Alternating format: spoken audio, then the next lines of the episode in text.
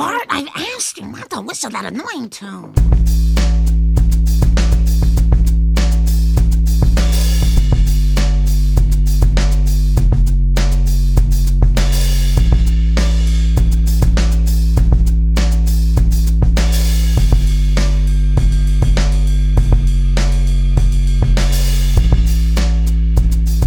Yo, everybody, and welcome back once again to Simpsons is Greater Than, a podcast where we talk all about every single detail possible about everybody's favorite nuclear family. And I am pretty confident that by now you know I'm talking about The Simpsons.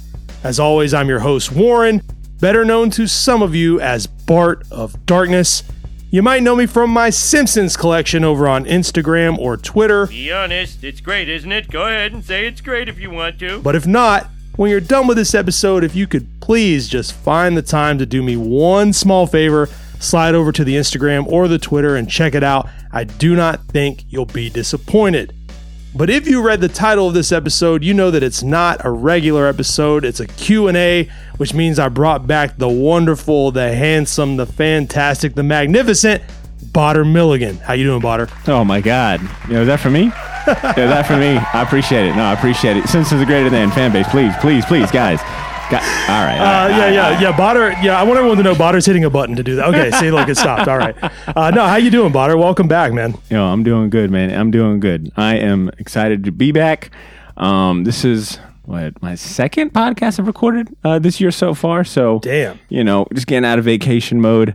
Um, but but I'm ready for it. In the words of our boy Bart Simpson. Up and at them. Oh, oh I loaded the wrong, loaded the wrong sound bump. But you know what? Well, in, in the I words actually- of Bart Simpson, here's Rainier Wolfcastle Yeah, yeah, as yeah, yeah. Radioactive Man. I actually do enjoy that one a little more because it's so funny. Up and at them. I'm going to leave it in. I'm going to leave all that in. And it goes, you know, I should mention that uh, this is the first time since the Halloween special, which was, I think, the last time Botter was on, that we recorded in the Short Box Studio. So I want to give it up for the Short Box Studio. Hey. Uh, it's always nice to get together in person with my main man Botter here and record an episode. You know what? I, I, I let me go and turn on some of the um the, the sensual lighting. You know, really get in the mood. While you Oh, do I, this. I would love for you to do that. And everyone at home, just sort of imagine what that's like. I'll take a pic. I'll take a pic. yeah just imagine what that's like if you're if you're at home uh, so like i said you know this is this is a q&a episode i know that some time ago uh, i said that these were going to be monthly and apparently that is something that i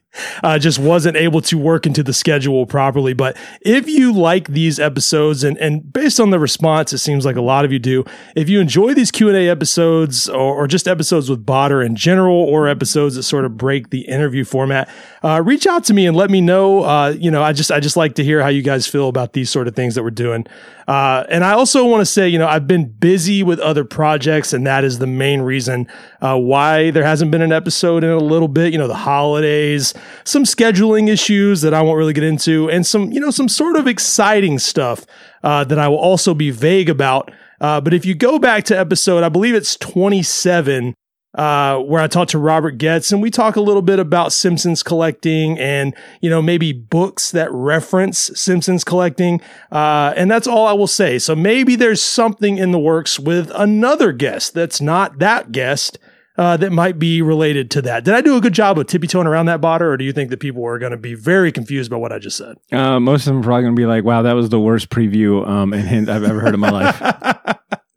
I have to agree, but you can all use your imagination. Uh, but there is something fun that you will hear about very soon, and that will explain some of why I've been busy, and and so will you know some other stuff. But uh, so I, I trust that all of you are are being patient and you understand, and I appreciate that, even if you secretly don't and you secretly are pissed off about it.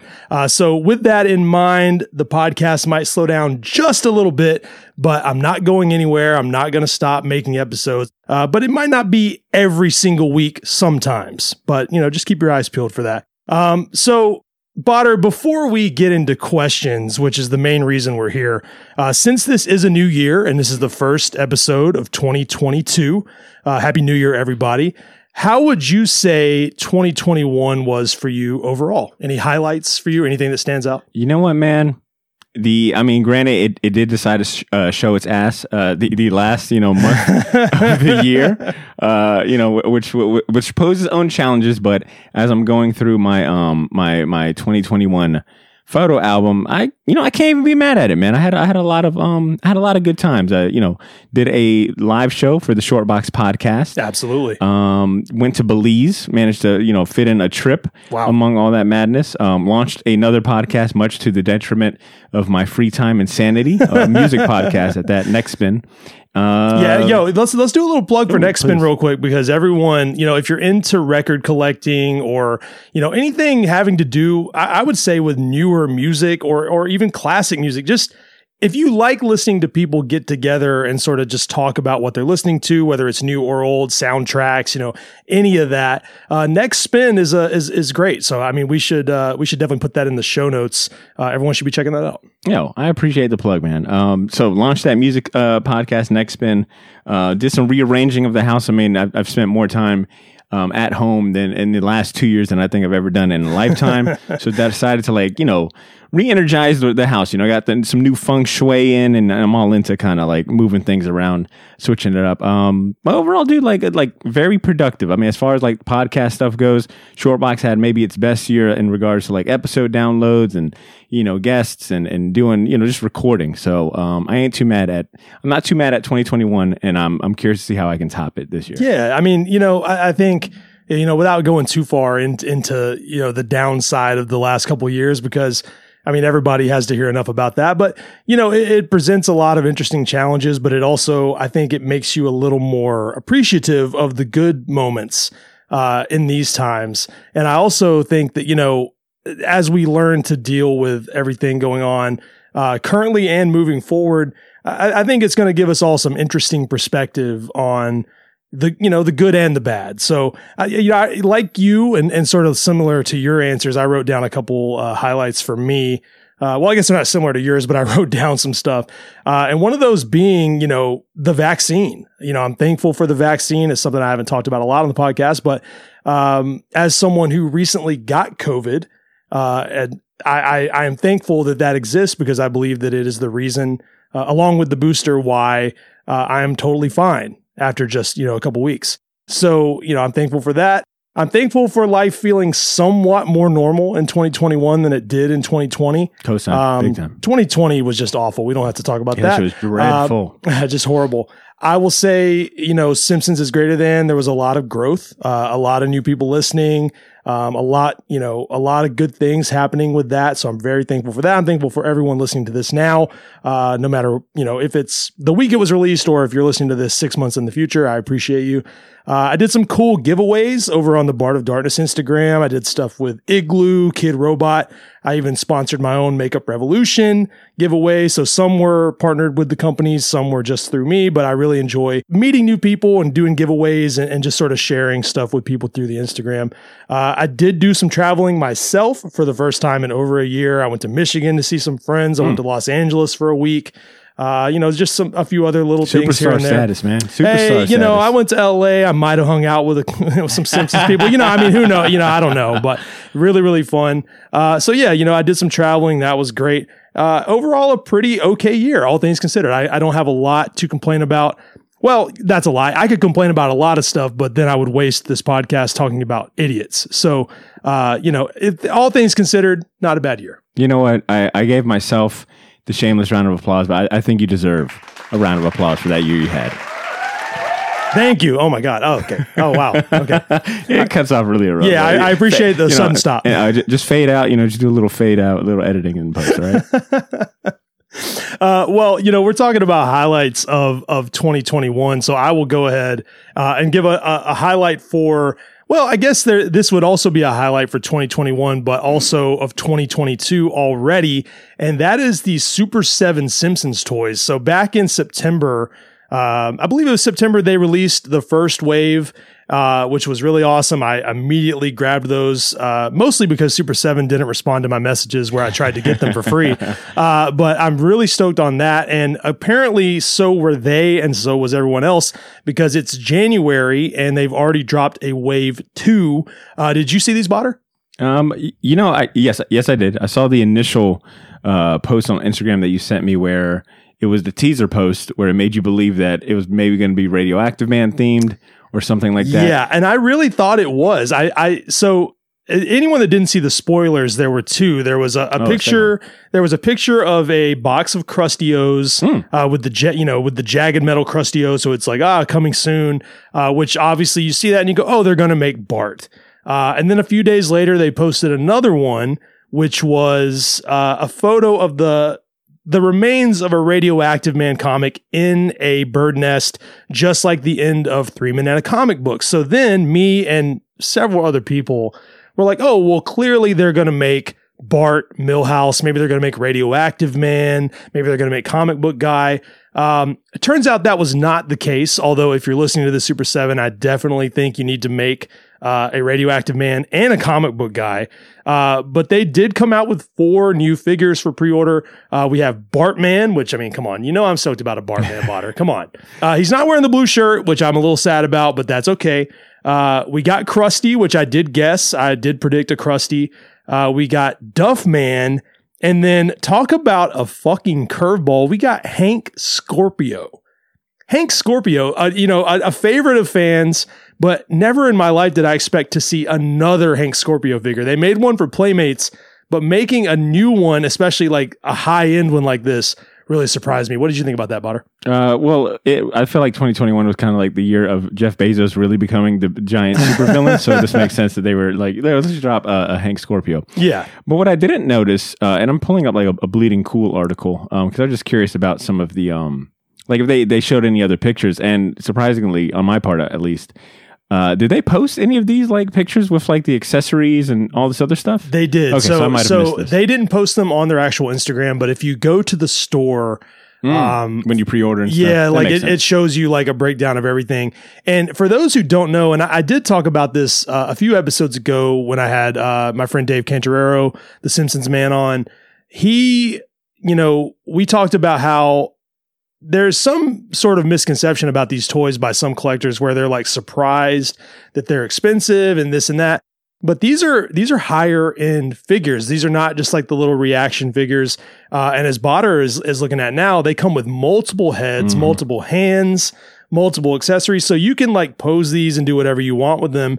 And even if that's not your thing, these are going to be really nice. These are not just like, you know, these are not your run of the mill like toy aisle toys from Target. Uh, these are these are really nice. So I, you know, I'm excited to see like I'm excited to get that first wave in the mail, which I, I'm, I'm assuming I'm not going to have for a few more months still.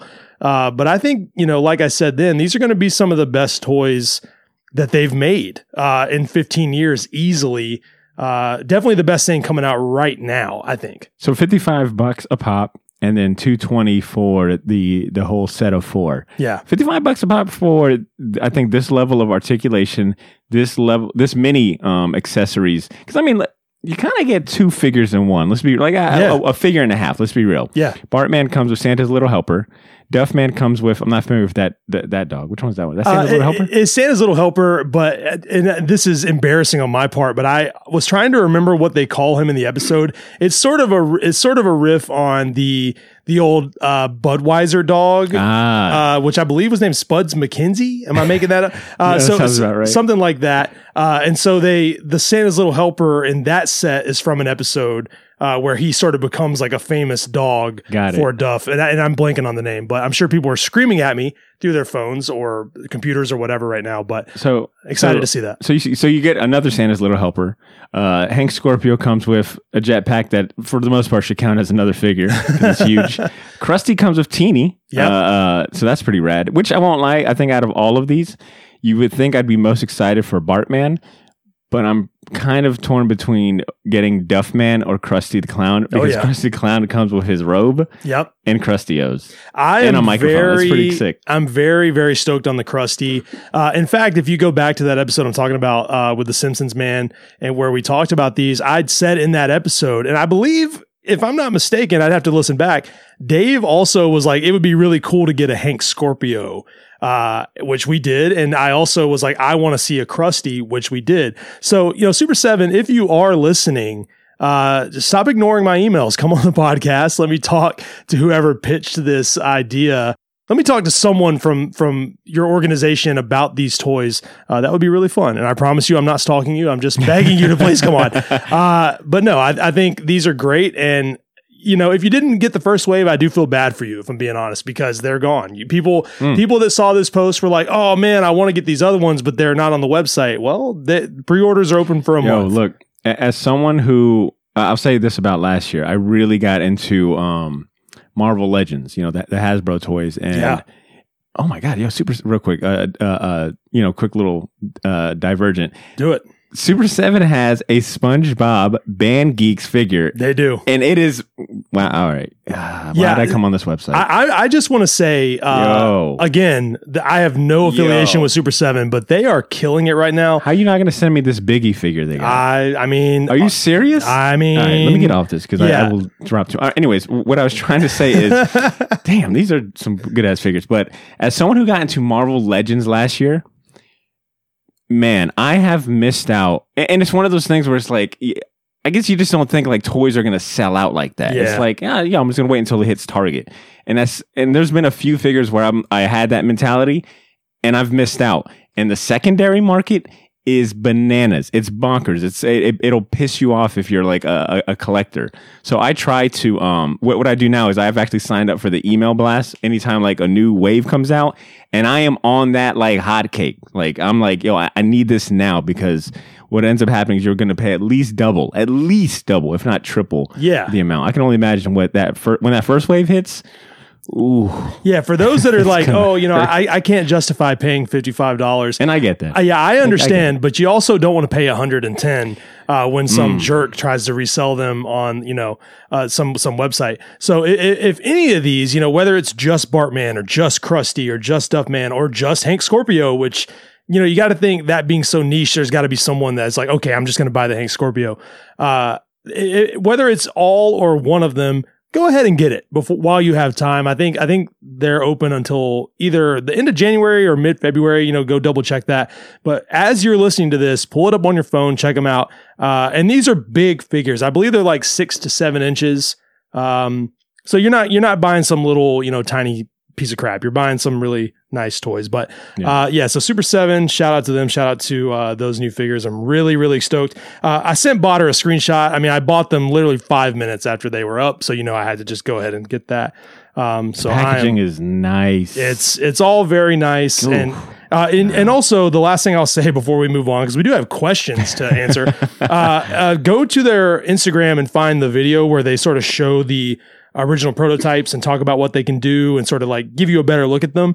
If you're not sold after that, um, then I don't think you will want them. So go, go check that out. And here, wait, this is the last thing I'll, I'll add to it is that This is welcome to the Super Seven podcast. Um, real quick, I because I noticed that um, Marvel Legends has it too, and I'm always like, I'm always tempted to almost do it, but they've always got like the yo pay in full Yeah. or or or or we know times is a little hard for interest free installments. I'm saying. thirteen dollars. Uh, yo, and that, and, and hey, uh, sometimes Oh, you you know, ever- sometimes you you're having a tough week. Yeah. If you if you ever needed that last push or that last devil on your shoulder telling you, I mean, you can afford twenty dollars a week. Yeah, come on. Yeah, Yeah, So, so yeah, everyone go check that out. Uh, you can thank me later when they come in the mail, and you're very stoked. But Botter, right. what do you say we we roll into the whole point of this episode, which is uh, our first Q and A in eight months or something, uh, and let's answer some questions from the listeners. All right, let's do it, man. You got a, a, a whole ton of them, man. I, apparently, the listeners were um they were they were looking forward to this. Yeah, I was stoked to see the response, and and again, I'm I don't think I'm going to get to every question, but I'm going to try. Uh, so shout out to everyone that submitted. Let's hit that first one. All right, so this one comes from the Simpsons man. Hey, I was Uh, just talking about you, Dave. There you are. All right. Well, Dave writes, "What are your top three favorite Simpsons pieces in your entire collection, and what are three pieces that you're dying to get but can't find?" So I'm, I'm mostly going to answer the, the first part of that because, you know, I've talked about in other episodes, like some of the things that I, that I want and can't seem to find. I mean, the save Blinky Bart, uh, is, is at the top of that list, you know, certain prototypes. Uh, that's a really hard list to make because there's just so many I, I guess I would say there's so many grail pieces for me that it's really hard to narrow that down to a to a top three list. You know, uh, as far as favorite Simpsons pieces, I, I gave this a little bit of thought. I walked around the room, and you know, like with anything, I think that changes all the time. I mean, I think that rarely could I give you a three. Rarely could I answer and give you three things that are my favorite and that be the same if you ask me in two weeks or whatever. So I really just sort of looked around and was like, you know, what things have I been paying extra close attention to uh, recently as I've been doing some work on the room, and uh, this is what I landed on. So there's a ceramic container made in 1990 where uh, Bart is laying on the couch with his slingshot. It was made by Harry James uh, from the UK, and Harry James made a lot. You know, Harry James is the company. It's not a guy named Harry James. At least I don't think so. I'm sure he started it, but uh, they made a ton of cool ceramic stuff, not just for The Simpsons. And they did a lot of coin banks, and and every little Harry James piece sort of looks a little different. Like they're all like they look hand painted because I've had more than one of a couple of them and they never look exactly the same, which I think is a really cool quality, especially for something, you know, made in 1990, made that early into the show. Uh, and especially since all that stuff, Bart's wearing a blue shirt. Like it was right at the beginning. Uh, and this is more of like a, you know, like you'd put your, you know, some change or car keys in this. It's a really good size. Um, and I just love that piece. I did get it somewhat recently. I think I got it this year, and it seemingly took me forever to find one because, again, it's from the UK. They don't pop up on American eBay a lot. Hmm. So I was really stoked to get that. Um, people that follow the podcast also, or people that follow the Instagram, I should say, uh, I guess some of you are, are do both. Uh, you saw me make a big deal out of this uh, giant wristwatch by a company called Zeon. Uh, and when I say giant, I mean this thing is the size of a wall clock but it is meant to look like a wristwatch. Like, I mean, this thing has got to be. I mean, I think you've seen it, Botter. Easily, what, like four feet long? It's like bigger than a skateboard. It definitely uh, it wouldn't fit even my ankles. you know? Yeah, it's a huge. Like the the middle piece of the watch is the size of like a you know a pretty standard wall clock, a little bigger than like a you know a vinyl record, or a little smaller than a vinyl record. Uh, and then the you know it has the appropriate sized straps to go with that as if you know as if a giant were, were buying a watch. Uh, and i just really love that piece. It has you know bart on the middle the whole family up and down the straps. Uh, and that is a rare and special piece. In fact maybe we talked about this in another uh, q&a but i got like some guff in the comments where people were like i can't believe you opened that. That piece is so rare. Uh, to which you know whether i said it then i'll say it now. Like it's my collection and i can do whatever the fuck i want. Uh, but i do understand that. I felt that way before but trust me this thing is beautiful. It was worth opening up. Um, Next, I also, you know, sp- sticking to the UK. I, I don't think Zeon is a UK company, but it might be. Uh, but two of these are from the UK, which I'm just now realizing. Uh, a company called Wesco, which is one of my favorite companies to ever make Simpson stuff. Uh, they make mostly, you know, watches, clocks, and uh, they made a coin sorting clock. So I think it's mostly to sort change, but it does have a clock on it. Uh, and I can't even test it out because it only ex- it it only accepts um, international currency. It it does not take, you know, quarters and nickels and dimes. Uh, but it has slots at the top that, that take different change and it makes a different noise for each coin. And it's got the whole family sitting on the couch. You got Bart reading a Radioactive Man comic. It's just beautiful. It's really well sculpted. Uh, and it's, you know, very large. And it's one of my, especially stuff from the 90s, even stuff into the late 90s. I like how it looks a little bit off. Like it's just like, you know, the models are still a little weird in 3D. They were still sort of figuring that out. Uh, and I've also posted that piece before. It's like bright pink and they're sitting on the couch. Uh, I just think that is a very special piece. It has a really nice spot on my bookshelf, uh, sort of holding, it has some comics next to it and it just looks really nice and it's sort of got a prominent spot. Uh, so I think right now, at least, January 2022, those are my, my top three. Ask him next time and let's see what um what what changes. Yeah, just keep asking me that question because I get something similar almost every time, and I, I j- I don't normally go back and listen beyond like the first edit. So I, I'd be curious one day to see how many times I uh, repeat myself. Do you, have you ever tried to uh like purchase from uh like UK eBay? You know, like if you get a VPN, sometimes you could change your location and, and access stores you wouldn't normally. Would- Yeah. Have you ever tried doing that? I have done that, and and my only issue is, and and I know a lot of collectors that really rely heavily on that. They do it for Japan, China, you know, all kinds of other markets. Uh, the only thing is, like, I feel like sometimes because I've ran into this problem, especially on on French eBay, where I have bought stuff and they don't really want to ship to America because it's so expensive. So you sort of have to reach out or haggle a little bit, and, and like it, it just it, there it. there are a lot more risks involved Hmm. because a lot of the international stuff that I seek is ceramic and fragile. So it, it gets a little more complicated. It's like, do I trust this huge cookie jar to make it from France? You know, uh, which I have, and it has made it. So uh, it does depend, but I do that when I can. But sometimes the communication can be a little confusing. You know, Okay. All right. This next question, which kind of just blows my mind that you've got the lead singer of Creed, Scott. Uh, is it Stapp? Scott Stapp. That is such a funny screen name. I just Yeah. want to say, like, uh, Oh wait, I- wait. It's, it's it's not the real Scott Stapp. no. I really, I really wish Botter actually thought that. I mean, he's. It, no, real quick. I, I, I, would, I would love that. I went on Wikipedia like. Is this the Creed I'm thinking about? And it's like, wait, Scott Stapp, fellow of Florida native, Scott Stapp. Man, I- that is wait, a funny username. I do believe Creed is from Jacksonville. I kind of forgot about that. Oh, I, be- man. I believe that they are, but no, this is Man. this is just a screen name. Uh, but it is a fantastic screen name. I love that. For the record, uh, Creed is from Tallahassee. Okay, all right. Scott well, Stapp is from Orlando. So we're getting all the major I'm- Florida cities. I'm, covered. I'm actually happy that they're not from Jacksonville because they are terrible. But anyway, Oh, that is funny. Dan, that is a funny screen name. What a- All right. Well, uh, Scott, the fake Scott Stapp writes, uh, sorry, I can't remember if this has been asked before or not, but is there anything you would have an interest in collecting besides Simpson stuff? Yeah, so you know, I think it's interesting because I've always sort of had I've always enjoyed collecting even when I didn't take it as serious as I do Simpsons collecting. Um, you know, I used to collect records a little bit when I was probably from my teen years into my early 20s. Uh, I used to collect basketball cards as a kid and I took that very seriously. Um, I had so many rare Michael Jordan cards that would probably pay for my house now if I hadn't lost them, but I don't want to talk about that. Uh, let's just say I did own a Michael Jordan college card uh, when I was very young. Uh, that I don't even want to get into how I acquired that, but it would it would be worth so much money now. Um, Wait, what happened with all that? so I I had them when I moved one time, and all I know is that they disappeared. I I just misplaced them, could not find them. I had a whole separate book of just Michael Jordans. Oh, Uh, I mean, it was easily fifty or sixty Michael Jordans. Some very rare ones in there. Everybody, this uh, is why I'm so anti-moving at times. I know like- moving sucks. Everyone, you're gonna lose stuff every time, and sometimes you'll lose a Michael Jordan college card. Okay, uh, but so I've always enjoyed collecting. I I I even collected like band shirts for a while. I was really into like tracking down these sort of like obscure uh, shirts of, of different like you know bands that I was into. Uh, I even collected books. Uh, I was I'm, I'm a big Charles Bukowski fan, as much as that might surprise some people.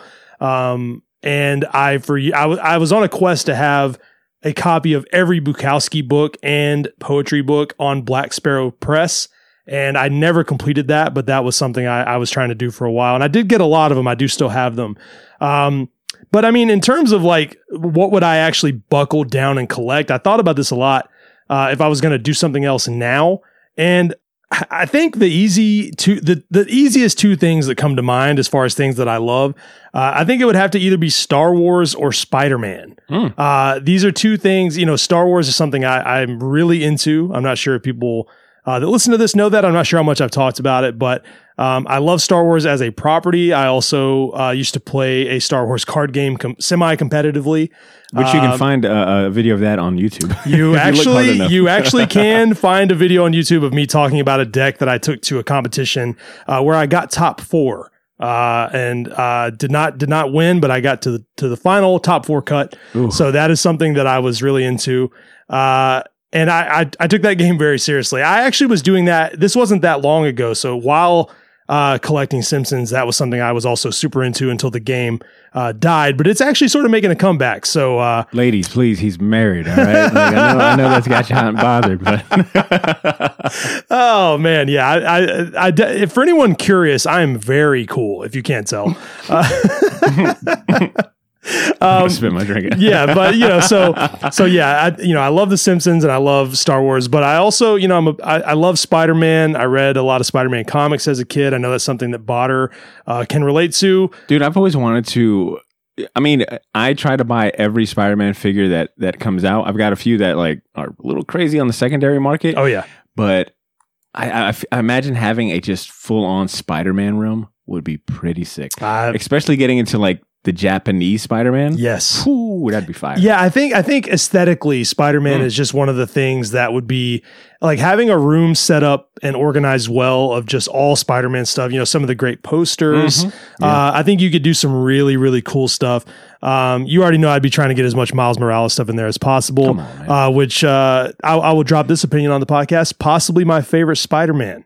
Miles Morales. So uh, I, I think I think either one of those things, you know, Star Wars near and dear to my heart. Uh, big fan of the second episode of Boba Fett. When you're all hearing this, uh, I think the third one will be dropping tonight. Uh, the second episode is fantastic. Uh, so go watch that. But yeah, Star Wars or Spider Man, that's going to be my answer. I don't know why I'm trying to start talking about Boba Fett. Maybe one day I will have a chance to collect one of those things. Word. All right, this next question comes from Victoria LTFC. Do those letters stand for anything that we should know about? I yeah, I, Victoria, let me know. I, Yeah. I just saw it in the name. Uh, wanted to make it obvious who it was. I'm not sure what that stands fair for. enough, fair enough. All right, so well, Victoria asks, "What is your regular job, and what do you like to do besides collecting Simpsons stuff?" So I- know I've mentioned this once or twice, but I've never actually talked about it at length. And uh, I, I've, I'm a screen printer, and that's something that I've been doing for almost a well, actually, I think over a decade at this point. Um, so I, I print T-shirts, and I, you know, I do the whole traditional process of of making screens and you know separating those screens into colors. And, and you know for those that don't know what screen printing is it's the process that basically every shirt you own was made uh, and how that print on it was made. Uh, i would also call myself uh, a part-time graphic designer. I, I design everything for the podcast. I do some stuff freelance on the side. Uh, so everything having to do with my job is very focused on art and you know sort of creating uh, separating art and, and making it printable onto t-shirts uh, and things like that. And like i said that's something that i've done for uh, it's hard to remember exactly when i started but easily 10 years at this point. And i started screen printing because i was in a band at the time. This sort of foreshadows a question that comes later. I was in a band at the time and there was a shop that was doing a lot of my shirts and i was up there so often uh, just sort of like hanging out and asking questions that he was like, Do you just want to work here? Like, do you just want a job? Uh, shout out to my friend Sam if he hears this. Uh, Sam and Marjorie, the first people that taught me how to do uh, what I do.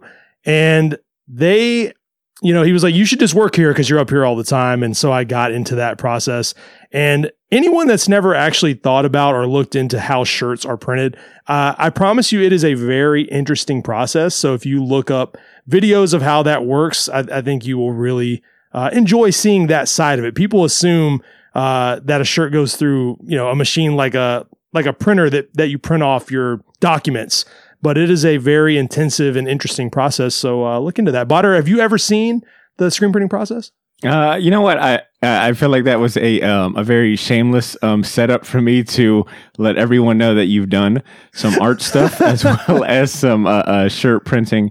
Uh, oh, you know, I didn't even think about that. You know, wow, Botter, that's well. I mean, if you want to talk about I'm some like art- Warren. It's right here in the notes. You Oh, we- underlined whoa, okay, crazy. Anyways, but no, no. Jokes aside, you have printed um quite a few uh, of the shirts and, and merch that we've done for the Shortbox podcast. Hell, the, the the new um the new shirts that we printed out and or or got made in December are some of the, uh, in my opinion, some of the best ones, and that's mainly from the um, reception that I've got from from uh, people who have bought the shirts. Oh, thanks, man. Um, and w- what I will say is that thanks to you, I, I do have a newfound appreciation for, um, um, you know, I, keep saying shirt printing. I feel like it's not right.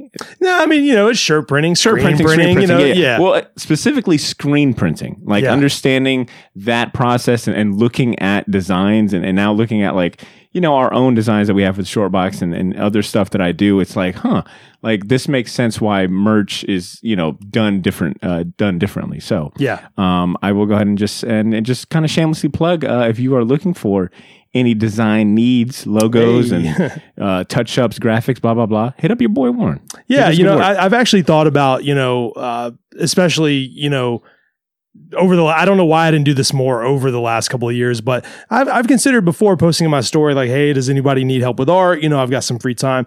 Uh, so so if someone does need something designed for you know uh, if you need a logo Mm-hmm. or you need something for your band, you know, whatever. I'm not I'm not actually putting an ad here, but you know, maybe shoot me a DM or an email if you if you are interested in uh, some design work. I'll pay one compliment and then uh, add on a question to this one because I, I like this question a lot, Victoria. Um, one, the compliment is that ever since you launched your podcast, you have motivated me to take more of an artistic, I guess, um, look or maybe just like be a little more artsy when it comes to like the Shortbox stuff whether it be like episode um, uh, artwork or you know just even t- like redesigning the um the, the logo and stuff. It's been like kind of cool to be motivated to take more of an artistic approach and try different stuff with um, our branding and things. So that's a compliment that you're going to get. And then the question i'll, I'll take it. ask to add to this is that how do you think the simpsons influences or uh, uh, impacts um, your design process that is not the question that I expected, and I really like that because uh, I I've always had you know I've always been attracted to uh, sort of a vintage style of design, and I think what I mean by that is. I tend to, you know, like okay, for instance, I've talked before about how much I like basketball, and I'm sure a lot of you that that follow basketball or follow the NBA um, remember when they changed a lot of the logos. You know, the Detroit Pistons and a lot of these teams like just completely upgraded their logo and they changed their colors and everything got real crazy and and wild and and and bright. And I even at the time thought that was sort of weird. I was like, no, you know, like I don't really like, you know, changing all this up or this is so like so different from their traditional logo. And even if you liked it at the time, I'm willing to bet a lot of you look back and think, man, what were they thinking? That that is so ugly. So I do tend to appreciate a, a, a more simple and clean sort of vintage style. And I think that's one thing about The Simpsons, especially from a merchandising perspective.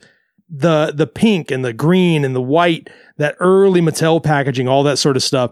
I just love those sort of colors. And and I wouldn't even call it like a 90s or an 80s style color palette. I just love bright, sharp colors, clean, not too crazy, not too complex, not overdone, not overshaded, not overstated even. Um, and I think The Simpsons is a masterclass in that in the 90s. And even some since then, they've sort of gone back to sort of that classic style. And there's a reason that gets people so excited. So I think it reminds me when I look at that stuff to sort of keep it simple. Like something can be really cool, but not be like overdone. I think people tend to overcomplicate artwork because they try to do too much. And if you look at a lot of the stuff I've done for the podcast, I mean, even the image where I prompted these questions, it's, you know, that's my that's my attempt at making something that looks like it was made in 1990 for The Simpsons. It's simple colors, a little bit of texture, nothing too crazy, a nice balance of fonts. Uh, so I, I think it's inspired. You know, I guess it was has influenced me uh, in just keeping it simple. Good. That's a good. That's a good response. I appreciate that. No, I appreciate the question. All right. This next question comes from uh, is it LCW ninety two? Uh, they ask, and not only ask, but they also insert a personal anecdote, which I always appreciate. Uh, they ask, "What are your favorite Springfield landscapes? I have the best damn pet shop scenic print, and I just fucking love it. For me, I love the aesthetic of Main Street, Capital City, the Aztec Theater, and the National Park slash mountains. There's probably so many more, but if I had to narrow it down, it's those. I'd love to hear you talk about the scenery if possible. I want to thank you for your podcast because it's been such a comfort listen for me on my commute to work. I'm in Norfolk, England, by the way. I love your segments about favorite slash worst characters, episodes, and bits at the end of the episodes, and your real or fake synopsis game. I love hearing you talk about the crossover of morality, politics, ethics, veganism, and the music scene that comes with The Simpsons for so many of us. Can definitely resonate with that too. So yeah, thanks again. Uh, first That of all, is so sweet. Yeah, first of all, El, I, I think I responded on the post, but thank you so much for saying that. Um, you know, I don't, I, I do get a lot of feedback about the show, but I don't always. Oh, my bad. I, I, I wanted I wanted to interject real quick because I, I feel like some of your best questions come from your listeners in uh in in the UK, and I'm curious as a uh, you know uh, as a fellow podcaster and host myself, What are your stats for like in the UK and England? Like as far as listeners, like You is know- it significant? I, I would say pretty Hmm. significant. Uh, so you know, I see you, England. I see you guys coming through. I See them strong. Yeah, I, I see a lot of you coming through, and, and it means a lot.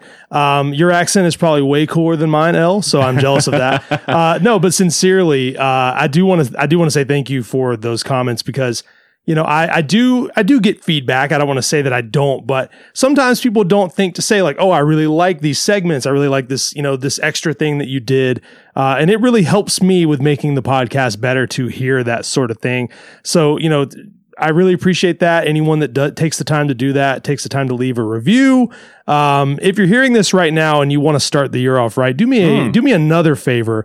Go to Apple and just leave me a review. Uh, I would I would love all of you just a little bit more if you did that. I'll even I'll even add add to that is um now Spotify has their rating system That as well. That is true. And, they, and it's a that one is way simpler. Yeah. Um, but you should definitely do the Apple one because that means a lot. At Yeah, least a little and, more. and also I won't even tell anyone if you guys want to go. If you listen to me on both and you want to go leave me five stars and leave me an Apple review, just shoot me your D, shoot me a DM saying you did that, and I'll, Yo, you should I'll- do a giveaway. You should do a giveaway. Yeah, but maybe maybe it's time for another giveaway. Yeah, I'll, I'll. I'll give that some thought. Uh, Botter was a part of the last giveaway, so maybe we need to maybe we need to do that again. Uh, but I guess I will actually answer L's question, and I'll say, you know, I, I do agree. I, I do also love the Aztec Theater. Uh, I'm a big fan of the area downtown where uh, where Jebediah is. You know, that sort of like center of town. The nice little uh, the the paths leading up to the statue. I really like the way that is laid out, uh, just from a, just a design perspective. Uh, I really like the the level in the Simpsons game where that is all there. I just really like the way that part of town uh, looks. I love the view from the Springfield sign. I would say this might be my favorite. Uh, you know, Marge on the Lam, they go up to the sign uh, and sort of look out over the city. I think that's a really beautiful shot. Uh, and I don't think you can go wrong with any scene on the boardwalk or the squid port. I mean, anytime they're like sort of near the water, uh, I think that's really, really fun. Uh, and I mean, you know, I, I got to at least mention the Springfield Gorge, um, an iconic scene in the show. You don't see the gorge a lot, but like, you know, it's, it's, it's, a, beautiful scenic look as he's going over the gorge. Um, so you know, I'm not sure if that, if those all fit the question, but, uh, I'm a big fan of just those shots of of landscapes and just the more scenic, uh, artistic shots in The Simpsons. So uh, I do like pondering on that. I'd like to hear what some of your favorites are, everybody. So if you want to send me uh, some shots, we can talk about that. Big shout out to the Androids Dungeon and Baseball Card Shop too. Oh yes, oh absolutely. You know, there is every time they do a scene in the comic book shop, I always just sort of admire the amount of little jokes they get in Hmm. uh, in those backgrounds. So yeah, that's another good one. All right. All right. This next question comes from Hey Soundtrack City. What are some of your favorite soundtracks from film, TV, or video games? You're getting a lot of questions that are like about you, the Yeah. person behind the mic. and I really, I really like that. You know, I, I do, I, I like do it. like these Q and A's. I mean, obviously, I, I, I'm okay with them being all about my collection or all about The Simpsons. I also think it's cool that some of you want to know a little bit more about me, so I really appreciate that. Um, I, I didn't come up with. I didn't do TV or video games just because like I could I could go on and on, but I did think a little bit about film. And uh, when I read this question, the three that came to mind immediately were these. So I wrote down Into the Spider Verse, which uh, I mean, come on, uh, the best Star Wars. I mean, the best Spider-Man movie, uh, in my opinion, uh, and and just a great soundtrack. I mean, throughout the film, the music is laid in really nice, and it's also a great listen. Um, the movie Drive Mm, has one of my favorite soundtracks. Such Uh, a good soundtrack. I, honestly might outlive the movie to some people. I mean, there's just so many good songs on that soundtrack. Um, and one that might surprise you, and, and I don't know if Botter's going to laugh when I say this, but the the recent remake of A Star Is Born uh, with Lady Gaga, I not only loved that movie and was sort of blown away by it.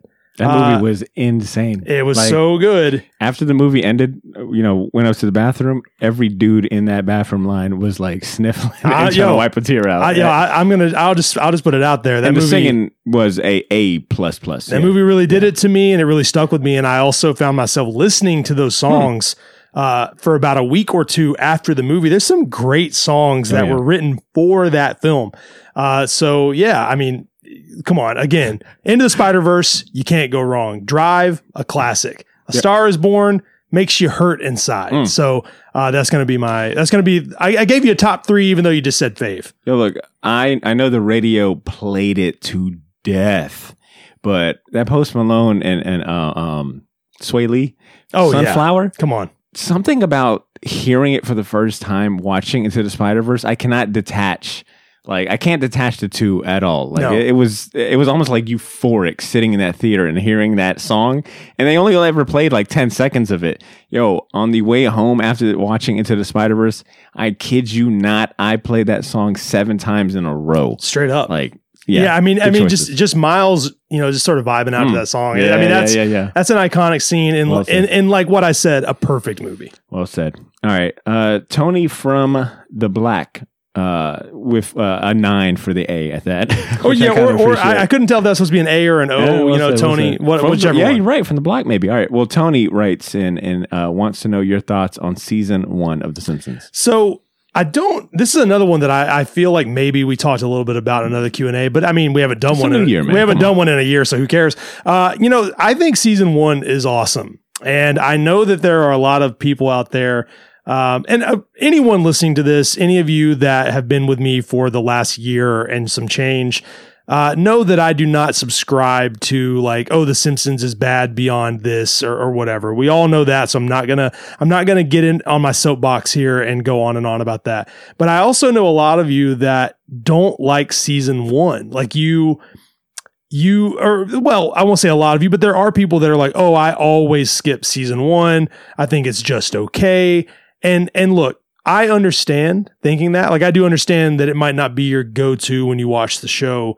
Uh, but I think season one is very special. And I say that because it really sort of understood itself quickly. And while I don't believe the show became what it truly would become until season two, maybe even season three, there are glimpses into the characters in season one that really did stick with them. I mean, there are moments in episode one, the Christmas special, that sort of, you know, inform who those characters will be forever. So I think, you know, dismissing it beyond the Christmas special or saying, yeah, I like the Christmas special, but some of the other episodes are boring.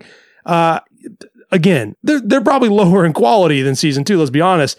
But thinking it's not good uh, is is an interesting take to me, and I, I still really enjoy watching it. Uh, Botter, do you normally skip that one, or do you throw that one on sometimes?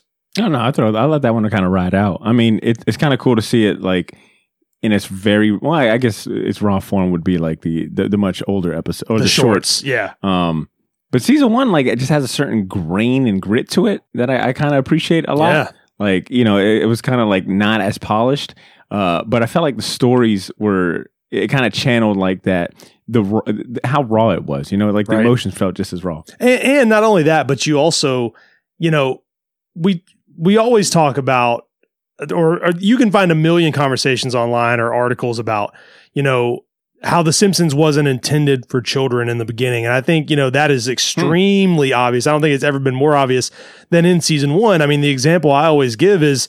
You literally have an episode where Homer is he writes a suicide note. He's he's going to the water with a rock uh, to jump in and, and die. He wants to kill himself, which is like you know, it's crazy to imagine that that would be used for a joke in a show. But that that first season, you know, it is a little dark. It's a little gritty, and I think that a lot of the things that they tried from the beginning, you know, we wouldn't have season two if people didn't love season one. I mean, let's just be honest. So if that season wasn't so different than anything else on TV, and if it wasn't so special, uh, I wouldn't have a collection, and I wouldn't be sitting here answering your questions about this show. So. Uh, to to give a shorter answer after all that rambling, I love season one. Well said. All right, this next one comes from a mutual friend of ours, Hey. uh, Stupid Sketchbook. Um, so shout outs to Tony Aopi. Shout out to Tony. Uh, if you got the chance to create a Simpsons episode, what would the plot slash story be? Yeah, so Tony, this is you know, I, when I read this, I was like, "Ooh, that's a good question," and then I went, "Wait a minute, this is hard as fuck to answer." Uh, That's why people get paid. That's why writers get paid the big bucks. yeah, but I do no. All joking aside, I do love the the question. I've thought about a million ideas for Simpsons episodes. I've even jotted some down, but I, I think if I was actually going to have the chance, um, I don't really know where I would start. Uh, you know, I really like Christmas stories. I mean, you know, I've talked about before how I think the best episode of the show is a Christmas episode, uh, Marge Be Not Proud from season seven. And, you know, so I, it's hard for me to say that I wouldn't. I, I think I would definitely lean towards writing some sort of Christmas story about my own childhood or, you know, coming to terms with Santa not being real and all of that, how I found out. I do sort of have like some funny stories from childhood about, you know, when I realized Santa wasn't real and things like that. So I do think there's a story in there and I think it would be fun to write a Christmas episode. But that's mostly because I think, you know, we see in the show time and time again that some of the best stories, and I think a lot of people that work on the show agree with this, and that's why they really try to pull it out of their writing team. Uh, a lot of the best stories are human stories. I mean, they're based on things that actually happened to them in childhood. So I do think I would tap into that and uh, and sort of try to try to write something about that. Um, I think an episode, something else that came to mind, you know, an, an episode about collecting. Like maybe Bart could get Hmm. really into collecting sports cards or comics, and not just. I mean, we all know Bart likes comics, but imagine an episode where he really got hooked on having every radioactive man comic or you know maybe like stuff about him bidding on ebay and like losing became like a flipper and all yeah that. like or he got really into just like buying and selling or trying to complete a collection. And the show dips into you know modern things like that all the time now. So i think an episode uh, where he is hyper focused on buying stuff on ebay and trying to complete a collection uh, would be really fun i mean it'd be very relatable to me and botter uh, and i'm sure a lot of you listening so uh, I do think I would lean towards that. So something, you know, sort of Christmas based or just, you know, uh, something a little more personal like collecting and, and just hobby driven stories, I think. One of the uh, only, one of my best bar stories I have, I think, would make a great Simpsons episode. And maybe if someone specifically asked for it, I'll share it on the next Q and A. But it's the time that my mom put out a cigarette on her hand because of my report card grades, and it's just as fun as you think it would be. So No, I, I I- think that'd be a great. Yeah, I need everyone to uh, remember that and the next Q&A say that you want Botter to tell that story. All right, word. Um, Tony, good one. All right, this next, moving on to the next question. This one comes from, looks like maybe two folks asked the same thing. So yeah, so I, I wrote it down like this because uh, they they the the first part of the question is something that two people asked. Uh, the second part of the question was specifically asked by Daniel. So, All right, well, uh, great minds think alike. Yeah. So uh, this one comes from Who Daniel Is and Jay Chuggy 18. Uh, they write, if you could script the second movie, what would it be about? Or if you could handpick the writers to develop the movie, who would you pick? Yeah, so I mean, come on. We all know the second part of that is is pretty hard, but I actually had a really good time sort of thinking about that and just sort of putting together my writing dream team. And I'm sure that there's still more that I would have put on there. Uh, but I, I tried to not go too crazy because then you end up just writing down, you know, everyone that's ever written for the show. Uh, so as far as like a second movie, I, I this is another one that I, I couldn't remember if I had answered before, and it's super hard to say. But I think I think it would be this. I think this is a new take for me because I think if I have talked about it before, it wasn't. This wasn't what I remember thinking. Um, I don't know if that makes sense, but you guys, you guys feel me. I think it would be cool if they either made a second one where it picked up where the other one left off. So there's like, you know, no time in between it. You're not led to believe that there was any space between the two films. I think it would be cool to sort of like the aftermath of the bubble and, and all of that. Um, if it were something smaller, and I think this is similar to answers I've given in the past, I would like a story where, you know, like give me an hour and a half movie about like a road trip to itchy and scratchy land or some sort of family trip where, you know, stuff happens. Um, I, I guess you could compare it to like Beavis and Butthead Do America, where a lot of it is them like traveling and going to new places. I think a story like that, something a little smaller. Um, granted, they go to new places in the Simpsons movie, but something that's built around a trip or just something a little more, you know, a little more slice of life within Springfield, I think would be super fun. Um, I think uh, um, with me being so into animated, you know, uh, shows, especially like comic book movies and whatnot, it'd be cool to get like a animated Radioactive Man movie. Yeah, I think that'd be pretty fun. You know, I you know I agree with that. Uh, as for the second part of the question, uh, the writers, um, I spent a good twenty or thirty minutes really thinking about this. So no one think that this was a, a, a half-ass list.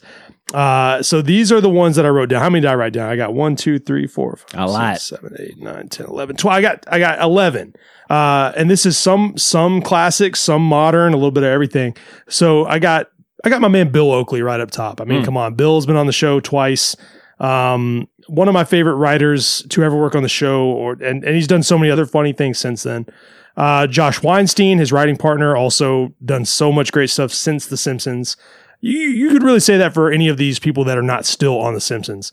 Um, Jay Kogan, Mike Scully, Carolyn Omine, one of my favorite writers who still works on the show. Uh, John Swartzwelder. I mean, I think that goes without saying. You put John in any room, he's going to shine. Uh, Tim Long, one of my favorite uh, modern writers of the last 20 years for sure. Also a guest on the show. Matt Selman. I mean, his, you know, everyone knows about Matt Selman. I think Matt is doing some of the coolest stuff on the show currently. Uh, there are some of his episodes that are, I wouldn't say they're controversial, but some people didn't realize how much they like Matt Selman until uh, they saw all the good stuff he's doing currently. Uh, and then we got Al Jean and Mike Reiss. I mean, come on, the classic, two of the first ever hired.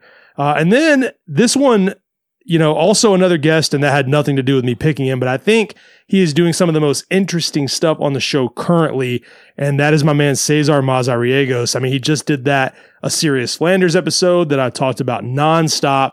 He also did the episode, the Rome episode. I mean, every script he is, every script that his name is on so far has been so original and so interesting and so different. And I think you put him in a room with some of those like classic writers and even some of those modern writers working together, I think you would get a really interesting story with some some pretty crazy swings. So um, that is my writing dream team as of now. Solid list, solid list. Okay, I'm gonna move on to this next question, and this comes from B.E.N. Dot M. I'm assuming that acronym stands for something. Yeah, well, his name is Ben. I don't know what the acronym of his name actually stands for. You know what? Uh, but Uh, ben, ben has submitted a lot of questions, so I want to give a shout out to Ben. Shout outs to Ben. I'm gonna assume that M stands for money. So Ben Money, Ben Money asked, as a fellow Florida resident, what are your favorite things to do in your area? I know you aren't originally from Florida, but what surprised you the most when you first came here? Likes and dislikes. I like this question. Yeah, first of all, Ben, thank you for for paying attention and remembering that I'm not originally from Florida. I mean, that's you know, you're making me feel special, Ben. I want to say I want to say thank you for for remembering that. Um, so this might come as a surprise, maybe even to Botter. I don't know, uh, but I'm actually really bad uh, at at living in Florida. I mean, I do not like the heat. Uh, I don't care for the beach. Uh, some might say I actually sort of hate the beach. Uh, it's just not something, it, it- unless I'm going at like 6 a.m., the beach is not really for me. Yeah, I mean, I mean, you and the beach kind of have a natural um, uh, love hate rela- well, mainly hate relationship because of uh, the, the your complexion. Yes. Yes. So being Yeah, as pale as I exactly. am, the beach is not my friend. I spent a lot of time as a child getting very sunburned and I'm I'm very s you know I'm I'm scarred by that. I do not enjoy getting sunburned and some of you might be thinking, "Well, Warren, why don't you just put on sunscreen?" Let me tell you something. When you're you would pale need an industrial size uh, Yes. uh, uh, truck, you know, that carries that much sunscreen. Well, I, I will say this, and this is a little side, a, a quick aside about that. I always put on sunscreen if I'm out in the sun for any long, any length of time. Uh, but it does take a lot because I am so pale. And there's a photo of me from a couple years ago that I would never ever share on the internet, uh, where I was in the middle of putting sunscreen on, and a friend of mine took a photo and uh, said that I looked like a boiled egg. uh, so, uh, so now I don't even like the idea of putting on uh, sunscreen. Uh, so, uh, yeah, I, I'm not good at at things that I'm not good at things that people love Florida for. Uh, now, there are some great restaurants in Florida, uh, so a lot of great flea markets here in Jacksonville. So, I definitely enjoy Florida as a state for the most part. I just I, I'm not a huge fan um, of the of the heat or the beach or any of the things that you think would make someone love Florida. Like I said, um, what surprised me the most probably was the weather. I mean, I, I knew that it was hot here, but seasons basically don't exist in No. Florida. I mean, it's it's just different levels of hot. yeah, I mean it's January right now. I mean, on Christmas Day, it was probably seventy degrees. I, I, mean, was, I think I was definitely in shorts Christmas Day. Yeah. And and it will get down. I mean, yesterday it was down in the 40s, so it will get a little cool. But then, you know, the moment the sun comes up, it's 65. Yeah. And like these last couple of days have been a little cool, and, and I do think it will cool down a good bit here in January. but cool in Florida is not like cool anywhere else. Like someone asked me once, uh, "Oh, does it ever snow in Florida?" And I laughed at them for about ten minutes. I mean, Yeah, that's the- a solid laugh. yeah, That's like no laugh. Florida, like Florida doesn't even know what snow is. I think if it actually did snow here, people would would pass out because they would think the sky was falling. Yeah, they that'd not. They would not understand. I, I think we go into um, end of the world protocols if it dips below 50 Right. here in, in Jacksonville. I had seen, I was watching um, ESPN one night or one day and they were showing like the different uh, um, uh, weather for the different games. And I think it was like a Vikings game at Green Bay, I think. Yeah, And that bitch said nine. Warren, I said, "Wha- is that possible? Like, it threw me off big time. But um, one thing I want to add, I, I know there's probably some folks listening that are like, well, it's just, you know, it's just hot. I live, whatever, maybe in Vegas and it's hot like that. But the difference with Florida heat is that you are essentially s- swimming, yes, you know, as soon as you wake up. Like, it's just so humid. So not only is it hot, but it is muggy. yeah, very. Yeah, you if know, you if you live in sweaty. Vegas, if you live in Vegas, it's a dry heat. It's Yeah. totally different. Um, and I mean, you know, like I said, I was just in LA, and and it was warmer there than I expected, but it's not the same. No. Um, But, but, let's I be mean, real, Warren. Let's be real. Let's be real. I feel like the last, I'm gonna go ahead and say it, two weeks, if not three. The weather has been phenomenal. It's clear been- skies, it's been really nice. low 60s, uh, high 70s, like nice little jacket wet. I mean, it's it's it, Jacksonville has kind of showed out with the weather lately. It, it's it's been pretty nice, you know, and and I will say too. I mean, I know the question was mostly about Florida, but I will say, you know, Jacksonville specifically. I mean, it's I, it's actually a very diverse city, and Yes, I actually think it's a great place to live. Uh, I mean, the only things I could say outside of the weather that I actually dislike, I mean, really boils down to you know state and local government. Uh, hundred percent. uh, I mean, we definitely Get with the times. yeah, we, it. we we need we need some help in that department, and I hope you know that we can get rid of all that. But I'm not going to bore everyone with all that. But I do hope that we can upgrade. Uh, in the near future, as far as state and local government is concerned, uh, and I also, you know, I get sick of seeing the Jaguars lose, but I also, uh, I want to state on the podcast that, you know, the Jaguars won two games this year, and uh, I would still, Oh. I would still take off my shirt and defend them uh, in any sort of fight. So That's just the uh, Duval spirit. yeah. I you know I ride for the Jags no matter what. Um, and you know maybe maybe I go on YouTube and I watch highlights of 2017 and cry sometimes. I don't know. Uh, maybe I maybe I do that. Um, anyone that that thinks Jacksonville has always been bad, I just want to remind them that in 2017 we were one game away from the Super Bowl, which we were robbed of. So uh, don't don't talk shit about how bad the Jags are, uh, and just be nice to me. I Okay. can, I can hear my girlfriend in the back, like, "You tell him, Warren." All right, that was. I, I like. I like these personal uh, questions. I'm, I'm feeling with these. All right, this next question comes from uh, Nick uh, Gazin. I hope I'm saying that right. Uh, they a or Nick asked, "Where do you want your collection to go when you die?" Sort of a dark question, but I do appreciate the sentiment. Um, That's thinking ahead, though. I mean, yeah, it, it is. I mean, you know, the only thing that really came to mind when I when I thought about this was I- I'd love for my collection to be, you know, used to start a museum about, you know, like like take my collection, start a museum about either the show uh, or maybe even just television and film merchandising in general. I mean, I think, you know, one thing that I would love to see is or one thing I would visit if it existed is a, a, a dedicated museum just about like the phenomenon of merchandising for properties. I mean, Hmm. I think there is something very interesting about why people are attracted to, you know, like toys and shirts and, you know, cups and napkins of like movies they like.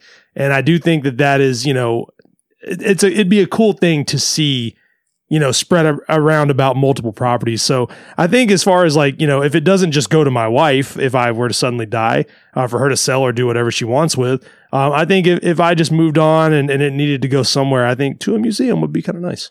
or or you your house suddenly gets um like historical uh, uh property Hey. status you know where it's like you can't tear it down you can't alter it There you go. in your room that simpsons collection room ends up becoming a, a- like an historical site where they offer uh, uh where they offer like the quickest tour you have ever taken in your life like a quick lap and, and that's that no I that'd do- be pretty fun No, I do. I do like that. Not to you know, and and if if my wife is uh, available to do that, she can just charge people to come through. Yeah, So that's what I'm talking about. There I, I think I think I think people all I think especially your listeners from the UK would probably fly in for. I, I think you're onto something, Botter.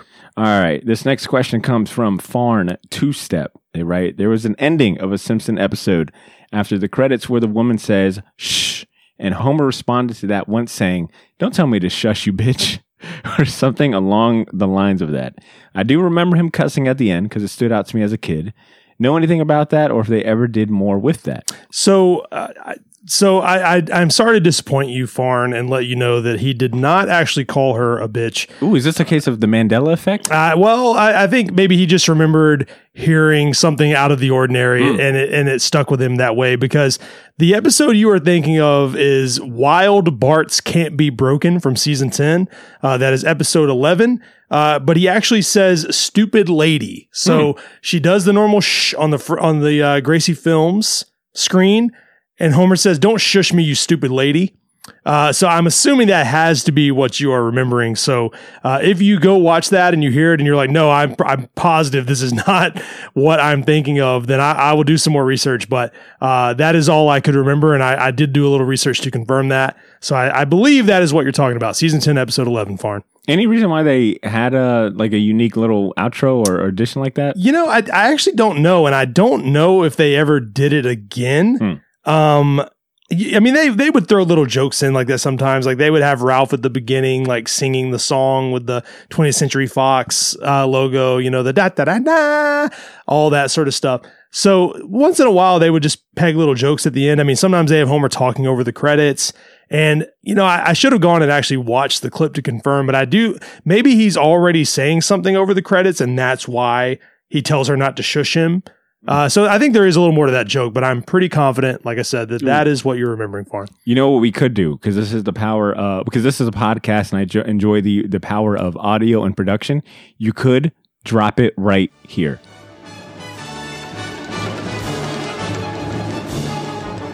Yo, everybody, it's your boy Warren dropping in here to make a bit of a correction.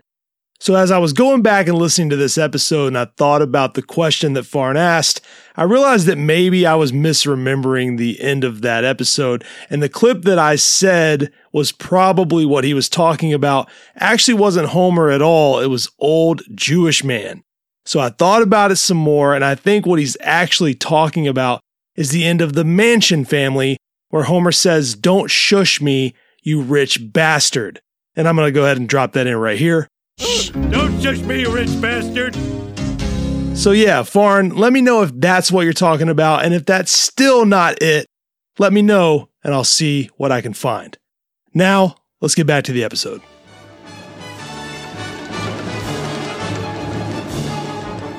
All right. Um, if you actually do that, that'd be pretty cool. But Oh, no, I'm uh, going to. Uh, damn, what did I want to? I can almost. Um, I can. I feel like I can hear the Gracie Films outro in my head. And then the or whatever. Yeah, there you we go. go. All right, good question. Uh, this next one comes from uh, PO45, PIO45. Which type of movies and music do you like? Another personal See, another to know you. I another like personal question. I mean, this one's hard. I mean, I, I really I would say in both of those categories, I, I I like a lot of different stuff. Now, it's a boring answer to say, oh, I like all kinds of music. I like all kinds of movies. And I wouldn't say it's that specific because there are types of movies that I don't prefer. There are types of music that I don't really like. Um, so as far as movies go, I mean, I, obviously I love comedy, sci-fi, drama. Uh, I'm not much for horror. Uh, and when it comes to horror, I, I I like you know maybe some of the weirder stuff. Uh, I'm not much for just like the gory home invasion murder type horror movies. That's just not really for me. Um, I like more like the heady or psychological stuff in terms of that. You know, Midsommar, The Killing of a Sacred Deer is one of my favorites. The Shining is a classic. Um, but it's really hard to answer a question like that without you know going on too long. I mean, if I had to name a favorite comedy, I've seen the movie Tommy Boy probably 150 times. At one point in my life, I probably had it memorized, which is a story a lot of my friends know. Uh, you know what? Fine. I'll just, I'll tell a little. I wasn't planning on telling this story, but I'll throw it in here. Um, I watched Tommy Boy so much as a child. I mean, I was obsessed with this movie. We used to rent it every weekend. So my mom ended up just buying it for us the following Christmas. And I told my teacher in fourth grade, maybe it was fifth grade, but either way, I said, if you will let me watch this movie, there are, if you'll let us watch it in class, there are bad words in this movie, but I know it so well that I can mute it on every curse word. And I promise you, I will not miss any. And maybe it's because this was like late in the year and it was like sort of like a holiday. uh, It was like near the holidays, if I recall. And she said, "You know what, Warren, fine, but you better not miss any because if you do, I'm gonna be on your ass." Uh, well, she didn't say that, but you you get it. And uh, I'm happy to report that I did not miss any. Mm. So I knew I was sitting Got there in my seat. Just enjoying, laughing, and basically just moving my lips to the entire movie because I had seen it so many times and just hitting every little curse word. Um, I do think I fast forwarded through the part where, um, where Tommy catches David Spade's character, uh, you know, spying on a woman in the pool. I do think I fast forwarded through that whole thing just to avoid Yeah, yeah. uh, that whole thing. But uh, Tommy Boy, one of my favorite comedies, uh, sci-fi, I could talk about forever. So yeah, you, I think that gives you a little bit of insight. You sort of get it. Um, as far as music, uh, you know, I definitely lean more towards punk and hardcore, hip hop, metal, some jazz. Uh, you know, I'm pretty diverse in that category, but I'm not much for. I wouldn't say I do not like any country music, but I don't like any modern country really. Although there are some artists that are trying to do like sort of a throwback style, and some of that is okay with me, but that's it's still not not something I'm normally putting on. Uh, I'm not much for radio rock in general, like a lot of just like more popular rock. Uh, that's not really it doesn't really do it for me either. Uh, I'm cool with some pop music. I mean, some songs are just undeniably catchy. Uh, some songs are a hit for a reason, and you can't deny how good they are. Um, but I did write, and you know, I did post this in my story, but I wrote this on here just for anyone who missed it. Uh, and this might give you a little more insight into what I like musically. My Spotify Wrapped top five for the year this year, uh, well, for 2021 was Beastie Boys, Freddie Gibbs, Turnstile, God's Hate. Shout out to Colin Young, who was a guest, and Jay Dilla. If that tells anyone anything, that was the stuff I listened to the most in 2021. Um, Aggressive and loud. aggressive, Insultful. aggressive and loud, and, and full of, of just fly beats. Mm. So uh, that that is generally what I lean towards. Uh, you know that sort of stuff. And anyone that's you know I, I've joked about making, or not even joked, but I've sort of kicked around the idea of, of releasing a playlist uh, once in a while through either uh, the podcast, Instagram, or just Bart of Darkness, because so many people you know, we'll, we'll, we'll say or see that kind of stuff and ask me what I listen to and so on. So if you guys would be interested in like a playlist that I sort of curate, you know, let me know. Maybe I'll, maybe I'll consider doing that. I'll go ahead and uh, uh, throw in here. If you haven't watched the Beastie Boys documentary that is on I guess, Apple TV still, Incredible. um, Warren put me onto that, and it is well worth the. I think it's almost like two hours, but it's well worth whatever runtime it is. Like absolutely worth watching uh, the the Beastie Boys story. yeah. If you've never gotten into Beastie Boys for whatever reason, and I mean, there's a lot of people that haven't, like they just, you know, they've heard the popular, the most popular songs. They never really took the time.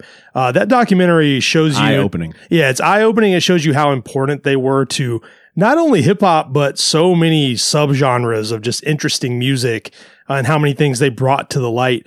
Uh, so, you know, I, I definitely recommend that as well, Botter. I, I appreciate you saying that. Oh yeah.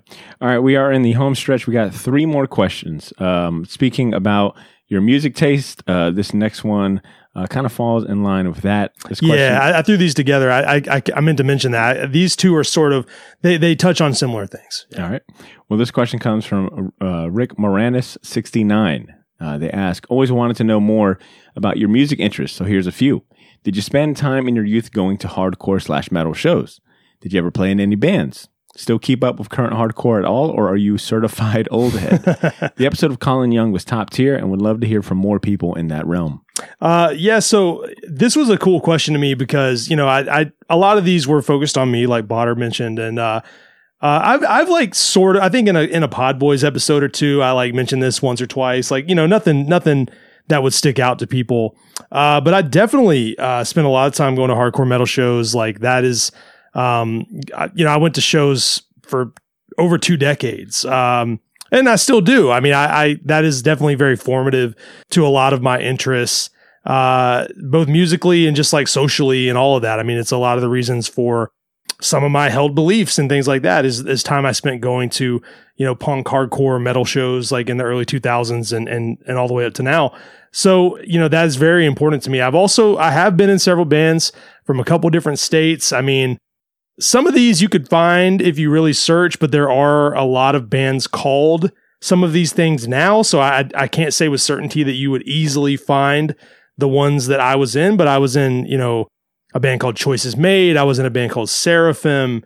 I was in a band called No Restraint, uh, which is a little more recent. I was in a band called Acid Battery, which is also a little more recent.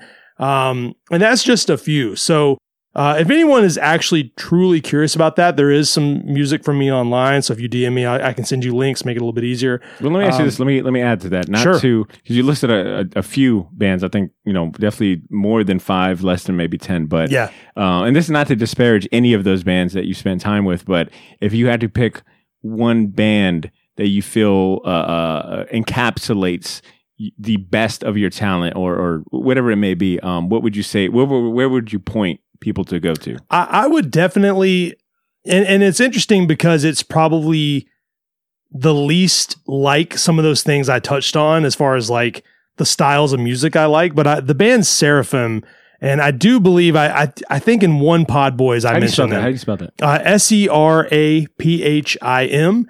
And like I said, there are a, a handful of bands called that on Spotify. But the record you can search for, which would make it easier, is called "The Light in the Distance."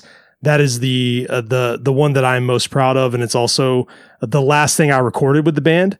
And uh, that was in 2010, I believe. That is very like I played drums in that, and it's a very the songs are very long. It's very gloomy and emotional. It's, it kind of goes all over the place uh, musically. Some of it's very heavy, some of it's very soft. Uh, so I think it does sort of. I, I guess it's fair to say that it sort of shows you a lot of different sides uh, of my interests, and I do think it is. A, I think the record sounds great, and I'm I'm very proud of those songs. So I would I'd probably point people in in that direction. You could also, um, I would say, if you want to hear the one of the stranger things that I've done, I would point them to Acid Battery, and that's A S I D B A T E R I. That is on uh, Spotify and Bandcamp. Uh, I don't know if all of it's on Spotify. Actually, I think only only one thing might be, but Bandcamp you can find both releases. And uh, I, I, if I tried to explain that on this podcast, I don't think I'd do a very good job. Um, is very is very uh, bizarre music that I don't think Botter has even heard. Uh, and I did that with some. I did that in Jacksonville, so Botter actually knows some people that were in that band with me. Um, so definitely, yeah, check those out. And if you want to hear some of the other ones I mentioned, you know, like I said, shoot me a DM. I'll send you some links. Okay. All right. Oh, oh, and there's one more part to Oh. answer. Sorry, uh, Rick. I don't think your name's actually Rick Moranis. Uh, do I still keep up with current hardcore, or or am I a certified old head? I definitely still keep up. I listen to a lot of current bands. I, I went to I went to some shows this year. You know, I I, I didn't go to as as many because of, of COVID, but I did go to a few. And uh, yeah, I definitely still keep up. Good stuff. All right, this next question comes from Thomas Bishop. They write If the series were to end, what would you want the final episode to be like?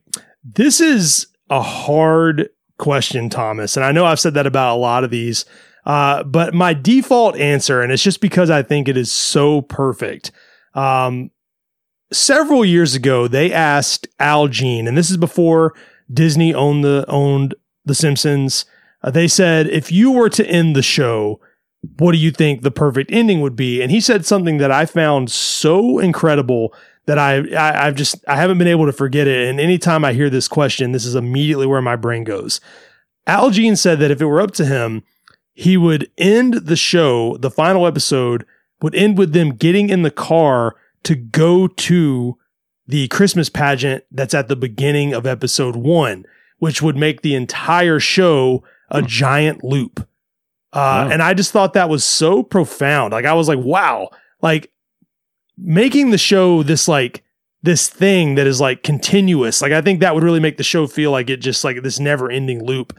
Um, and I think that would be really, really great. I mean, think about That's that. some like heady shit. Think right there. about that. Like the last episode ends on a Christmas, and at the you know the whole episode's about Bart having this pageant. I mean, it kind of writes itself. Bart has this pageant to get ready for. He's not taking it seriously, and the episode ends with them heading to the pageant. Um, and I, I mean, I think there's just something so special about that idea. And I don't know if they were like, "Yo, Al, you got to save this." But I swear, after he said that, and after he was quoted saying that, I had a hard time finding that article for a long time. So something leads me to believe. Maybe you can find it now something leads me to believe that they were like, Al, that's way too good. You got to get that off the internet. Hmm. We need to actually save that idea. So if that ends up happening, if The Simpsons does end uh, in our lifetime, which who knows if it will at this point, uh, if that's how the show ends, I want I just want you to know Al said that like five years ago. So uh, Al, one of the best to ever do it. Uh, and I think that idea is just brilliant. Wow, that is mind blowing. That Yeah. is that's some cool stuff. I, I love that that answer. And so I don't think I could come up with anything better than that. Word. All right. Well, they always say, you know, you save the best for last. So let's see if Chris Vamos uh, brings the heat with this last question we got here. Um, Chris writes, Hey, man, for the show, I've always been really curious about the show's international audience. In particular, it seems like Classic Simpsons is dis- disproportionately popular in Australia as compared to other predominantly English speaking countries. Why might that be? Am I making this up or is this a real thing? So I and the reason I, I and I do have some I did have some standby questions in case we didn't go long enough because I wanted to try to get to all of them, but I I stopped on this one because I was like, there's no way we answer more than this, and it looks like I timed it sort of right. Uh, I don't know how long what we're on right now, Botter. Where are we at? 126. Yeah, Now I did, we're 26. Yeah, well, see, we're an hour and a half. I didn't want to keep everybody for all, all night, so it looks like I timed this absolutely perfectly. So uh, I'll take some applause, Botter, if you want to hit that. Oh, come on, man. All for you, man. Yeah, I mean, I, I mean, I just want to say, you know, I, I hit it totally on the head. Thank you, you, man. Thank you so much. Uh, so yeah, it looks like we were right on the money. So if I didn't answer your question, I, I do want to apologize. Uh, we'll, we'll do another one soon. I promise you. I'm actually going to bring these back and not let it be eight months before we do another one. Um, but I thought this was really cool question from Chris, and I, I wasn't actually sure if I could answer it because you know that it's it's it's a tough question, and I know he was probably more just trying to prompt discussion. So I did a little research, and I even you know asked some people that I know from Australia if they had any insight into this, and they said stuff very similar to what I uh, what I wrote down here. So there was a Reddit post from about five years ago where someone essentially said the same thing. They were like, is, "This might be weird, but I swear every time I meet someone from Australia." You know, they seem to know a lot about The Simpsons. They seem very well versed in the popular episodes. They know all the quotes. And, you know, maybe it's a coincidence, but I feel like it just happens too often to be a coincidence. Does anyone know why this is? That's essentially what the post said. And uh, these were a couple comments that I that I that I saved that I thought answered it well. And like I said, they lined up with other things I was told. So it does offer some some interesting insight. And you can also, I will say, uh, there was an article. If you search uh, Simpsons popularity by country, there's a couple articles that come up that were pretty interesting, but I couldn't find a lot about Australia. So these two comments said, uh, and I'll give them credit in case they somehow hear this. Uh, Cats in everyone's pants, which is a great uh, Reddit username. They said maybe because we literally had nothing else to watch, like only five channels or something for the longest time, and The Simpsons was always on free to air TV. That's something else I heard other people talk about free to air TV. You didn't have to pay, and Channel 10 would play it every day and sometimes twice because at Channel 10, we've got nothing else. So, to answer your question, I don't know. but essentially, it sounds like it was on all the time and that that really informed a lot of their fandom. So, uh, the next comment, this uh, Luvrovlovtsa, which I cannot pronounce, Luvrovlots, Luvrovlots, uh, they said, The Simpsons was repeated a lot in our country. But during 93 94, we got nothing but repeats of the first four seasons until 95 when we finally got season five, while America was already in the middle of season six or possibly even near the end. Hmm. After that, the show became Network 10's number one hit program for well over two decades until it finally stopped in 2011. The constant repeats, I mean, not the show. By then, it was a way of life for most of us who grew up watching it. So it seems like Australia, maybe even more so than a lot of countries, were just constantly showing it on TV. Like, obviously, it hit syndication pretty early for a lot of countries, and it was probably showed a lot. I've heard similar stuff about the UK, but it seems like in Australia, it was one of the most watched things um, on the main network, or you know, it being on free to air TV, where a lot of people didn't want to pay. I also heard from a friend, uh, Nadine, uh, who lives in Australia, that there were a lot of ads on Channel 10 for it. So even though you didn't pay for Channel 10, they were used in the advertisements in combination with it being on free to air TV. So it seems like there was just a lot of exposure. And I've talked about before how Australia had a lot of really interesting Simpsons merchandise. A lot of stuff came out of Australia. Um, they were really big on sports. A lot of the packaging had Bart playing, you know, uh, various sports, football, uh, well, soccer, but football as it is properly known, and stuff like that. So Australia is some of the more interesting and cool color schemes and, and merchandise from the 90s. So it seems like they just had a totally, I wouldn't say a unique experience, but that it was just, you know, wildly popular in, in a few different ways. So I thought that was really interesting. I wonder if this this sounds kind of like similar to um at least my experience growing up, and I'm pretty sure a lot of other um, American uh, kids too, growing up watching Dragon Ball Z, where it was those early seasons, especially like the Frieza saga, was repeated like way too many times. Like you'd get to a certain episode and it would repeat the whole season, and it felt like two years in a row before we got a new one. So it sounds kind of similar to that. It does. That, cool. that does make sense, and I do think that's Hmm. probably why. So, uh, anyone listening, that I mean, if if I have some Australian listeners who are on this episode right now, if you have some more insight, I think it's cool. Uh, or actually, you know what? I'll take it a step further. Uh, if you're from a country that is not America. Uh, send me some insight into your experience watching the show and how often it was aired. Uh, I think that's something that'd be cool to do an episode about. I mean, I would love to hear like, you know, why you found the show, like how how you discovered it in your country and uh, if it was a situation like this where it just played on TV a lot.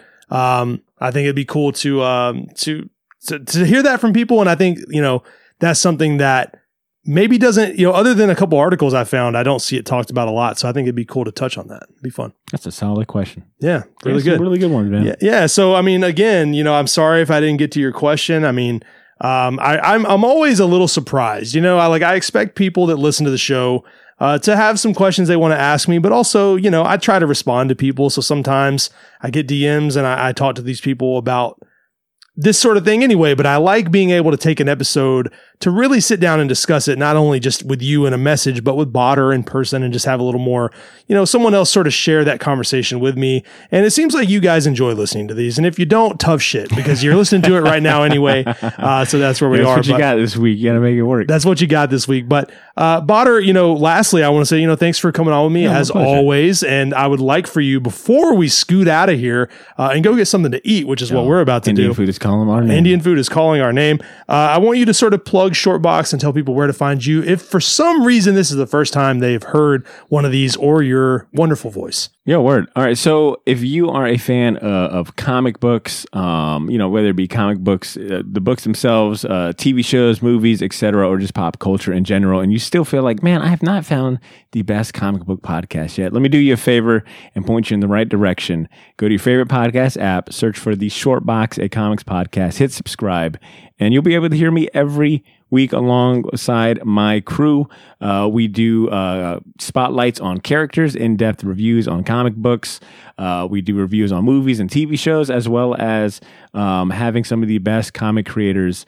Um, in the world on the show to be interviewed, as well as giving you uh, uh, some great entertainment recommendations in the podcast, uh, I'm sorry, in the pop culture world that you might not get anywhere else. So check out the Short Box, a comics podcast on your favorite podcast app. Yeah, and not only that, but I, you know, if, if some of you didn't see my post, I was just on there recently talking about Yeah. Radioactive Man, uh, which I thought was a really fun episode, even though I almost ruined Shortbox forever, but we won't get into that. Uh, but no, that go, was a stellar episode, and I actually had the correct drop and not. Up and at them. So you can hear uh, uh, Bart deliver that message on the Radioactive Man episode. Yeah, everyone, everyone go do that. Uh, as for all of you, if you have any questions or comments, you can email me at simpsonsisgreat at gmail.com. If you like this podcast, like I said earlier, consider leaving me a review on Apple or, you know, honestly, anywhere that accepts reviews. But Apple helps me climb the ranks. And, and like Botter said, there's now on Spotify, you can go leave one on there. Uh, go leave me five stars. Or, I mean, if you want to leave me four stars, that's fine, but I, I, I won't like you as much. So do whatever you want. Uh, you can follow the official Instagram account at Simpsons is greater than or on Twitter at Simpsons is great. If you're curious about me or my Simpsons collection, just search for Bart of Darkness on Instagram or Twitter, and I'm sure that you will find it. As for me and as for Botter, I'll see you next week. Peace.